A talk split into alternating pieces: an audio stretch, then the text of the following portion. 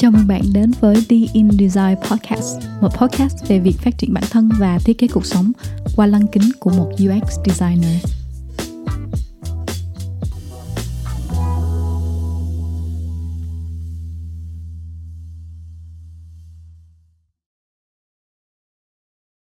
Cảm giác nhỏ bé trước sự so sánh.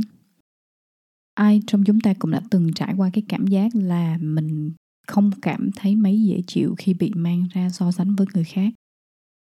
Và lý do tại sao khi mà mình đặt cái tên tập podcast này là cảm giác nhỏ bé trước sự so sánh đó chính là khi mà mình nhắm mắt lại và mình nghĩ về cái cảm giác mình sợ bị so sánh mình ở trong cái tình huống là mình bị đem ra bị so sánh với người khác thì mình ngay lập tức nhìn thấy bản thân mình khi còn nhỏ một đứa trẻ um, co rúm mình đứng giữa một cái vòng tròn của rất là nhiều những người cao lớn hơn và người ta đang chỉ tay vào um, đầy chỉ trích và nói là tại sao mày không bao giờ được như họ? Tại sao mày không bao giờ được như abc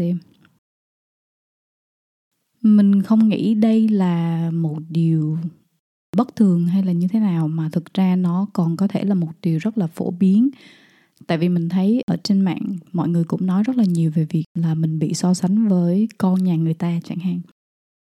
Thì khi mà mình còn nhỏ, chúng ta đã từng nghe rất là nhiều đó là à xem con nhà người ta kìa, người ta như thế này, như thế kia, hay là trong một mối quan hệ yêu đương, tình cảm, thì nó cũng có xảy ra cái trường hợp là bạn trai của bạn em nó làm như vậy, nó mua cái này, cái kia, tại sao anh không làm này, làm kia giống như bạn trai của nhỏ đó?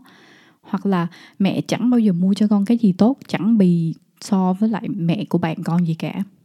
Thì tất cả những cái sự so sánh này nó có một cái điểm chung, đó là nó ngay lập tức nó đặt cái người mà bị so sánh cái người mà đang ở cái vị trí, gọi là bị động. Bị so sánh này vào một cái cảm giác rất là nhỏ bé. Cái cảm giác là mình thua kém, mình bị chỉ trích, hay nói cách khác chính là đặt vào cái vị trí của đứa bé đang co rúm ở giữa cái vòng tròn và hứng chịu sự chỉ trích của những người xung quanh.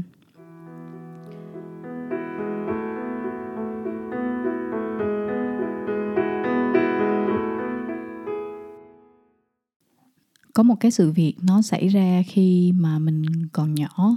Ờ, mà mình nhớ hoài. Um, lúc đó chắc khoảng là lớp 7 gia đình mình ở trong một cái xóm chợ nhỏ mà mỗi ngày một buổi sáng á, thì người ta sẽ mang hàng hóa người ta sẽ mang như rau củ quả này thịt cá ra bày bán ở đó. Uh, dọc đường từ trên đầu hẻm xuống dưới hẻm uh, và dưới cái khu chợ. Rồi đến chiều tối thì sẽ thu gom lại và dọn dẹp đi về thì gia đình mình là ở trong ngay giữa cái xóm chợ đó. Và trong xóm chợ đó thì cũng có một cái nhà hàng xóm cũng có um, hai đứa con. Trong đó có một một đứa là chỉ lớn hơn mình một tuổi thôi tức là đi học trước mình một lớp gia đình của đứa bạn hàng xóm đó thì làm cái công việc là khi mà người ta đi chợ mua cá thì nó cùng với chị nó và mẹ sẽ lấy những cái cá đó và làm sạch cái cá đó đi chẳng hạn như là cắt vi làm vảy um, và đưa lại cho khách để mà kiếm tiền.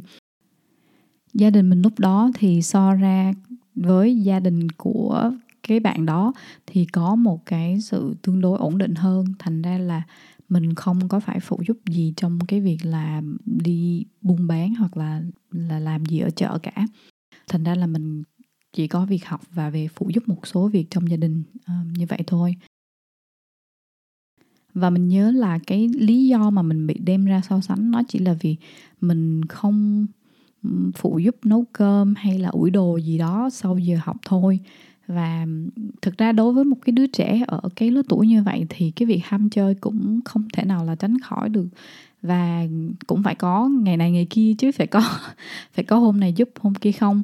Nhưng mà mình nhớ rất là rõ lúc đó mình bị đem ra so sánh và cái lý do so sánh đó chính là mày có nhìn thấy cái gia đình của con bé đó không? Ờ, nó còn phải ngoài giờ học nó còn phải đi phụ gia đình làm cá để kiếm tiền như vậy.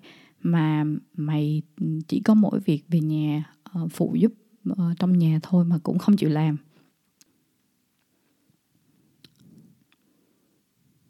Thực ra cái việc so sánh như vậy nó không cho mình một cái cảm giác là à mình làm sai hoặc là mình có lỗi hoặc là như thế nào, mà nó chỉ làm cho mình cảm giác thực sự rất là cảm thấy, gọi là, buồn và kiểu như tổn thương ấy.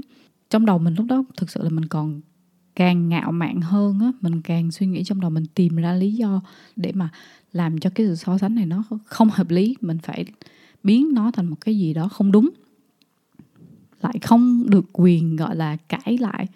Mà mình chỉ nghĩ mãi trong đầu mình là à, thì tại vì nhà nó không có điều kiện cho nên nó phải đi phụ giúp như vậy. Nhưng mà ngược lại, kết quả học tập của nó có được bằng con không?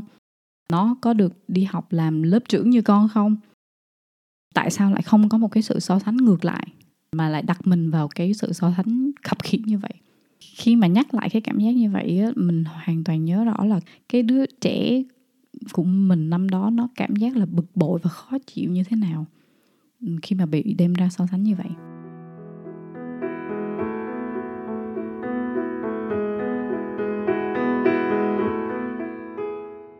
Về cơ bản thì hầu hết chúng ta đều rất là ngại khi mà mình bị đem ra so sánh. Nhưng mà thực ra trong cuộc sống thì cái bản chất của sự so sánh là không thể nào tránh khỏi. Mình nghĩ nó là một cái sự rất là tự nhiên và thậm chí đôi khi nó còn cần thiết cho sự phát triển.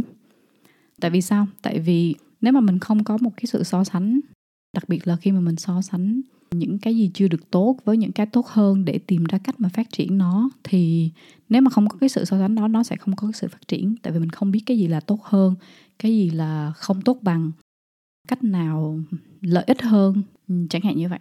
Thành ra là đối với mình thì thực ra sự so sánh nó là một cái yếu tố cần thiết cho sự phát triển. Và thực ra nếu mà chúng ta được đặt vào ở vị trí là so sánh ở cái vế là so sánh hơn á. Tức là nếu một so sánh một ai đó không bằng mình thì cái cảm giác của mình lại rất là cảm giác rất là tốt đúng không? Hoặc là cũng có phần là hơi phô trương chẳng hạn. Um, chứ nó không phải là cái cảm giác mà khó chịu và không được tích cực như vậy nữa.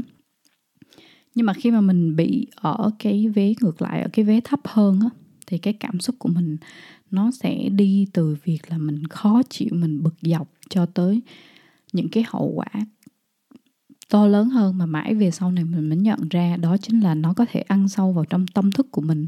Nó hình thành những cái suy nghĩ, những cái niềm tin sai lầm mà mình có, đặc biệt là những cái niềm tin sai lầm về bản thân của mình. Chẳng hạn như là mình không bao giờ đủ tốt, mình không bao giờ đủ hay ho, mình không bao giờ đủ hấp dẫn, chẳng hạn như vậy. Cái niềm tin sai lầm như vậy nó trở thành những cái mà cản trở mình mình sẽ tiếp tục nói sâu hơn về những cái niềm tin sai lầm này trong những cái tập tiếp theo liên quan về nỗi sợ.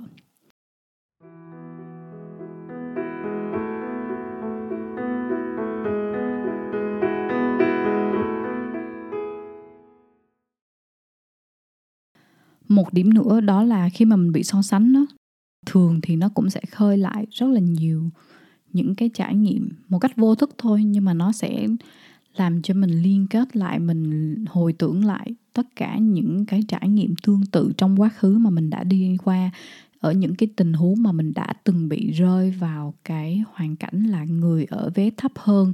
Chứ nó không chỉ là cái sự việc so sánh đang xảy ra ở bề mặt. Thành ra nó sẽ, gọi là, trigger một cái cảm xúc rất là mạnh ở trong cái con người của mình và nó làm cho mình rất là khó chịu thông thường thì sẽ có hai cách mà cái sự so sánh nó được biểu lộ. Cách thứ nhất là cách một cách rất là trực tiếp và cách thứ hai đó là một cách ẩn ý. Đầu tiên thì chúng ta sẽ cùng nói về cái sự so sánh trực tiếp. Những cái sự so sánh trực tiếp này á, nó được biểu hiện thông qua hành động lời nói cử chỉ và cái cách người ta thể hiện ra nó cũng rất là minh bạch và rõ ràng mình không có cần phải, gọi là, suy nghĩ, dò đoán hoặc là như thế nào cả. Tại vì phần lớn là nó thông qua cái lời nói. Những cái ý nghĩa của những cái lời này nó trở nên rất là hiển nhiên, mình không cần phải thắc mắc hay là suy nghĩ gì về nó. Cơ bản là một con người thì khi mình tiếp nhận một cái sự việc, sự vật hoặc là một cái cá nhân nào đó, nó lọt vào cái tầm nhìn của mình hoặc là lọt vào cái suy nghĩ của mình, thì một cách rất là bản năng mình thường đi đến việc là mình sẽ so sánh nó với một cái gì đó tương tự. Nó là một cái phần việc rất là đơn giản và dễ dàng tại vì nó xảy ra một cách rất là tự nhiên. Chúng ta không cần nhiều cái, gọi là, năng lượng để mà thực hiện cái công việc này. Nhưng những cái sự so sánh này nó thường gây ra những cái tổn thương một cách rất là sâu sắc đối với cái người mà bị so sánh và thậm chí là có những cái tổn thương mà nó sẽ mang mãi về sau này mà rất là khó để người ta có thể thoát ra được. Và mình biết là có những người người ta không thoát ra được nó luôn kia. Ừ, điều đó thì nó rất là đáng tiếc. Thì quay trở lại cái câu chuyện của mình, thì tại vì gia đình mình ở giữa một cái xóm chợ, thành ra mỗi ngày mà đi tới trường hoặc là đi đâu á, mình đều phải đi qua cái khu chợ thì mới đi ra ngoài được. Và mình còn cảm giác là có rất là nhiều lần, vô số lần mà những cái lần đi ngang qua chợ như vậy á, mình cảm giác giống như là mình đang là cái kẻ đi diễu hành qua cái khu chợ đó. Tại vì sẽ có rất là nhiều những cái lời bàn tán, những cái lời nói mà đối với mình là không có được hay ho cho lắm. Đối với bất cứ ai chưa kể là đối với một đứa trẻ. Mình nhận được những cái lời nói chẳng hạn như là à mình là con gái nhưng mà tại sao da mình lại ngâm đen không có được trắng trẻo không có được xinh xắn? À, mình cũng là gầy gò không có cao ráo dễ thương hoặc là như thế nào. Mà nó không chỉ là những cái lời nói không đâu mà có rất là nhiều lần người ta còn gọi là nắm lấy cánh tay của mình đó. Mình còn cảm giác là người ta nắm lấy cái cánh tay của mình mà mình không biết làm cách nào để mà thoát ra được gọi là cảm giác nó bất lực, kinh khủng. Tại vì một đứa trẻ ốm o gầy mòn so với một người lớn, nắm cái cánh tay của mình giữ lại. Mình như kiểu là muốn vùng vằng, mình chỉ muốn thoát ra để mà đi đi tránh người ta đi cho rồi, hoặc là chạy về nhà, hoặc là đi khỏi đó để mà tránh đi. Mình không có muốn nghe những cái lời phàn nàn như vậy. Gần mình cũng không muốn người ta chạm vào mình mà chưa có xin phép hoặc là như thế nào. Thì mặc dù ở cái thời điểm đó thì mình không biết đâu chỉ là về sau này mình mới nghĩ lại à tất cả những người đó người không có biết là cái hậu quả của những việc mà người ta làm là như thế nào. Nhưng mà ở cái giai đoạn đó, đứa trẻ trong mình nó chỉ cảm giác là mình thật sự xấu xí, mình không có một cái chút tự tin nào hết về cái vẻ bề ngoài của mình. Mà đối với một đứa trẻ, một đứa con gái ở cái thời điểm mà mới lớn nữa, thì cái vẻ bề ngoài là một cái gì đó rất rất là quan trọng. Tức là nó sẽ ám ảnh mình mình sẽ hoàn toàn mất hẳn tự tin luôn. Tại vì ừ, ngoài cái việc là mình không xinh xắn ra, mình còn gì nữa đâu. Ờ, lúc đó mình chưa có biết cái giá trị của bản thân của mình nó nằm ở đâu nữa mà.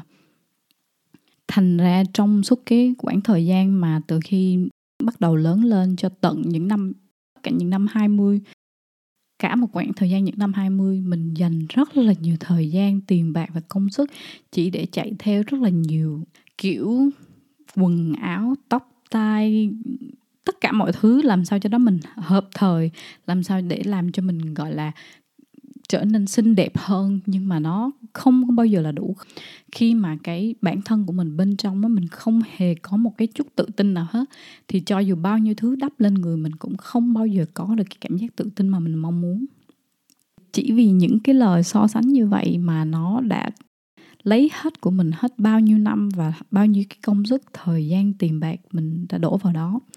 Thậm chí cho tới bây giờ, vào mùa hè khi mà nắng gắt, mình đi ngoài trời và sau đó mình về, da mình có sạm, đen đi một tí xíu hay là như thế nào á, nó vẫn gợi nhớ lại cho mình một số những cái cảm giác khi mà mình bị người ta nắm cánh tay giữ lại ở trong chợ và cho mình những cái lời bàn tán rất là không tích cực như vậy.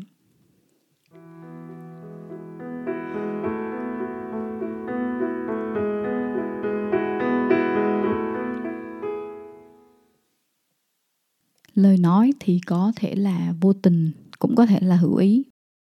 Mình không bao giờ mình biết được. Nhưng mình thích nghĩ là cái cách suy nghĩ này nó cho mình được một cái sự nhẹ nhõm hơn. Đó chính là mình nghĩ là người ta chỉ làm những gì người ta biết thôi. Có nghĩa là tất cả những người trước tôi người ta cũng đã hành xử và người ta cũng đã nói những cái lời như vậy. À, những người xung quanh tôi người ta cũng như vậy thì tôi cũng làm như vậy thôi. Tôi đâu có khác gì mọi người đâu. Và tất cả những người mà đã bị so sánh như vậy, người ta cũng vẫn bình thường. Không có như thế nào cả. Vậy thì đối với tôi, nó cũng giống như là một cái câu chuyện phím cho vui. Thành ra là người ta sẽ không có suy nghĩ nhiều về cái điều đó. Khi mà cái tình huống đó xảy ra thì người ta chỉ nói như vậy để cho để cho vui thôi. Và khi mà nói xong rồi thì người ta quên, vậy thôi nhưng chính cái người mà bị so sánh đó, chỉ có người đó mới thực sự hiểu được là những cái tổn thương nó đã tạo ra bên trong họ những cái cảm giác như thế nào và nó ở lại với họ trong bao nhiêu lâu và nó ảnh hưởng tới cuộc sống của họ nhiều như thế nào. Nhưng rất là cũng rất là buồn là um, có là nhiều người cũng đã ở cái tình huống là mình bị so sánh như vậy nhưng mà lại cũng đi so sánh người khác về chính những điều y hệt như vậy. Tức là mình không có tránh đi, mình không có reflect, mình không có xem lại, mình không có quán chiếu lại những cái suy nghĩ của mình mà mình cũng chỉ hành động một cách vô thức như vậy, lại làm tổn thương những người khác.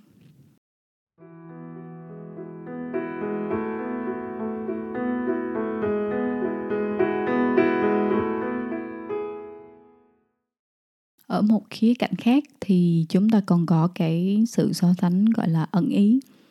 Tức là những điều này nó không có thể hiện ra một cách rõ ràng.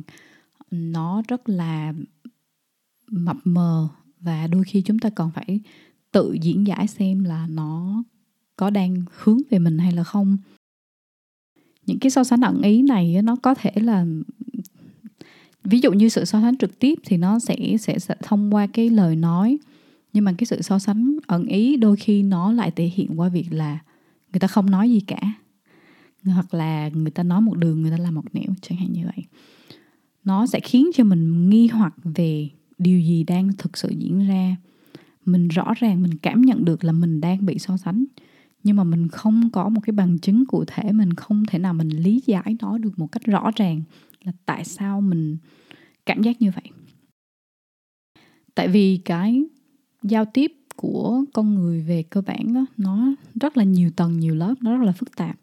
Nó có cái ngôn ngữ cơ thể này cái cách mà người ta tiếp nhận hoặc là cách người ta lãng tránh mình như thế nào cách người ta giao tiếp hoặc là cái sự thiếu vắng của những cái giao tiếp đối với mình.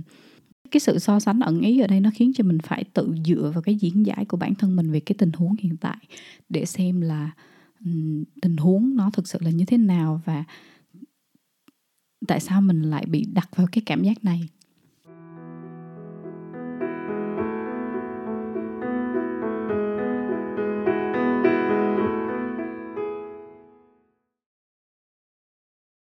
Sự so sánh ẩn ý này đôi khi chúng ta có thể nhận ra như là thông qua việc một ai đó có một cái người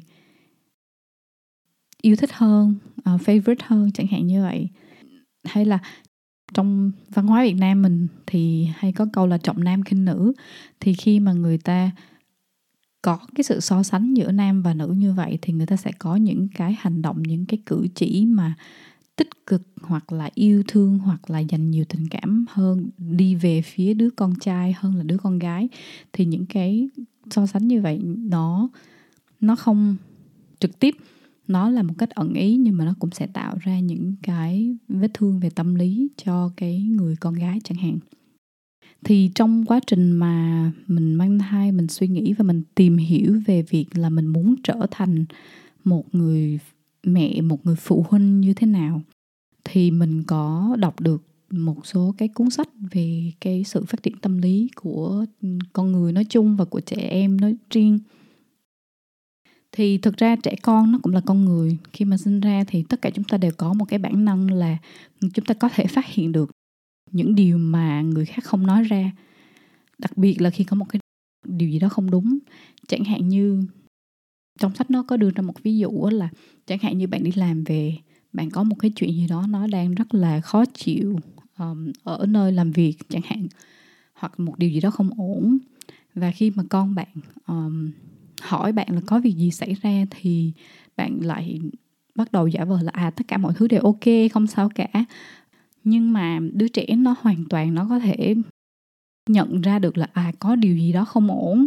Nhưng mà tại sao mình lại nhận được cái tín hiệu là mọi thứ đều ok từ mẹ của mình chẳng hạn như vậy? Tức là cái bản năng của nó cảm nhận một thứ và những cái giác quan hoặc là những cái tín hiệu mà mình đưa ra cho nó lại là một thứ khác. Và hai cái này nó lại không có trùng khớp với nhau thì nó sẽ làm nhiễu, nó sẽ làm rối đi cái sự nhạy cảm của trẻ trong cái quá trình mà phát triển.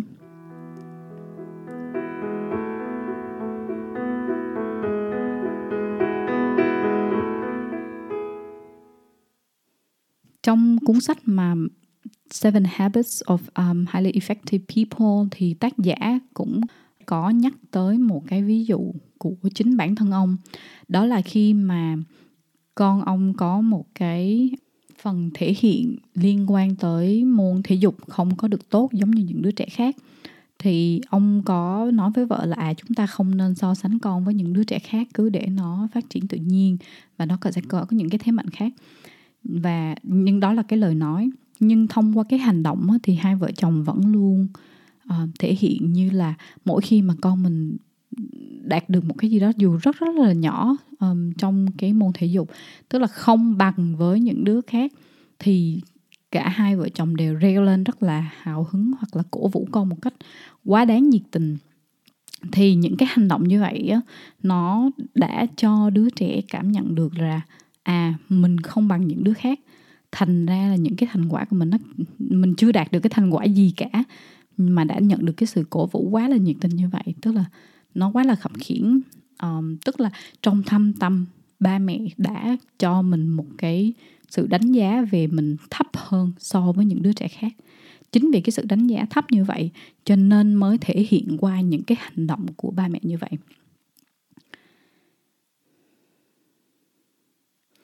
Thì cái đó đó là một cái cái sự, gọi là, vô tình hoặc là những cái mà mình không có ý thức được.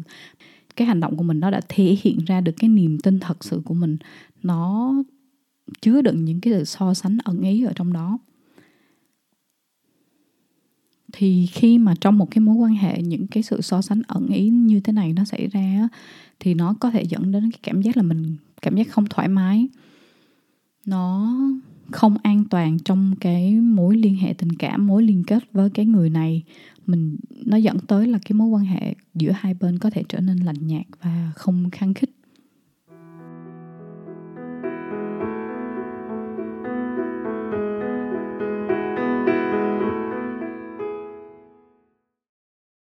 Thực ra thì chính bản thân mình cũng vậy thôi. Mình cũng sẽ không tránh khỏi việc là so sánh người khác kể cả so sánh bản thân mình với người khác. Bởi vì nó là một cái phần tất yếu và một phần rất là tự nhiên của cuộc sống và nó cần thiết cho sự phát triển. Tuy nhiên mình muốn thay đổi một chút xíu về cái nhìn nhận của bản thân mình về sự so sánh tức là không phải lúc nào nó cũng phải là một cái sự so sánh tiêu cực. Uhm, nếu mình thấy một cái gì đó đẹp hơn, tốt hơn, mình muốn học hỏi thêm, thì mình cần phải so sánh bản thân mình với những cái điều đó. Và mình cần phải học hỏi theo để mà phát triển bản thân mình tới cái mức độ mà tốt hơn, đẹp hơn như vậy. Và hơn nữa là thông qua cái quá trình mà mình đã phát triển cho tới nay á, thì mình nhận ra rằng để mà vượt qua được những cái cảm giác so sánh đó mình không thể nào mà mình chỉ đứng lên và defense tức là mình không có thể đứng lên và cãi lại những cái so sánh này. Um, không mình có thể nhưng mà thực ra nó cũng chẳng dẫn đi tới đâu cả. Nó không có giải quyết được một vấn đề gì hết. Cái cách của bản thân mình chính là tập trung vào bản thân mình phát triển bản thân mình. Và thông qua cái quá trình phát triển đó bạn sẽ biết được cái giá trị của bản thân mình nó nằm ở đâu nó nằm ở những cái giá trị nào trong cái quá trình phát triển đó, mình cũng sẽ đạt được những cái thành tựu riêng của bản thân mình trên cái quá trình đó. Thì chính những cái tích lũy về thành tựu như vậy nó cũng sẽ xây dựng cho bạn cái sự tự tin bên trong. Cái nền tảng vững chắc cho bạn, riêng bản thân mình. Một khi mình đã có được cái nền tảng đó và một khi mình đã có được cái sự tự tin rồi á, thì không bất cứ một cái lời so sánh bên ngoài nào nó có thể làm cho bạn lung lay được hết cũng có rất là nhiều người, nếu may mắn người ta đã sinh ra với cái sự tự tin có sẵn. Nhưng mà nếu như mà bạn cũng giống như mình, thì tức là cái sự tự tin của bản thân nó phải được xây dựng nên từ những gì mình đã đi qua, từ những gì mình đã học được, từ những gì mình đã thu nhặt được. Thì khi mà bạn hình thành được cái sự tự tin này rồi, bất kể một cái sự so sánh nào, nó cũng chỉ là cách để bạn nhìn là à mình còn có cái chỗ nào mình để phát triển tốt hơn được nữa hay không để làm cho mình tốt hơn đẹp hơn nữa hay không? Chứ nó không thể nào mà nó đặt bạn được vào một cái vị trí bị tổn thương được nữa.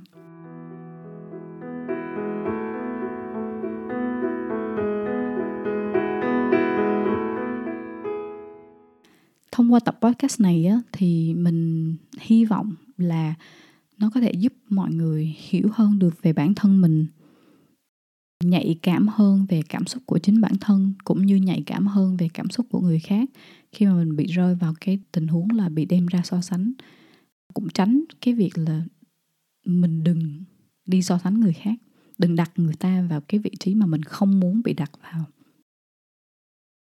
Và có một cái suy nghĩ mà nó giúp cho mình rất là nhiều để cảm giác là vui hơn và cảm giác gọi là nhẹ nhõm hơn mỗi khi mình mình có một cái sự việc không như ý hoặc là mình có một ai đó làm cho mình bất mãn hoặc là người ta nói những cái lời mà có thể gây tổn thương cho mình đó thì mình thường nghĩ là không ai khi mà buổi sáng người ta thức dậy mà người ta có một cái tâm thế là à hôm nay mình phải làm cho một người, ba người, năm người cảm thấy thật là nhỏ bé, hoặc là cảm thấy thật là tổn thương, hoặc là cảm thấy thật là khó chịu. Không không ai sáng thức dậy với một cái tâm thế như vậy cả. Tất cả mọi người, hầu hết người ta đều chỉ có cái interest cho bản thân của người ta thôi.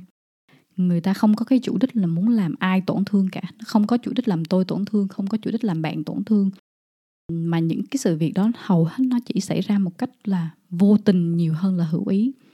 Thành ra nếu mà mình mình có một cái suy nghĩ như vậy á, thì có rất là nhiều sự việc mình có thể cho qua được. Có những cái sự việc mà mình có thể để nó trôi đi và đừng để nó làm tổn thương cho mình. Cảm ơn bạn đã lắng nghe tập podcast hôm nay và hẹn gặp lại ở tập tiếp theo.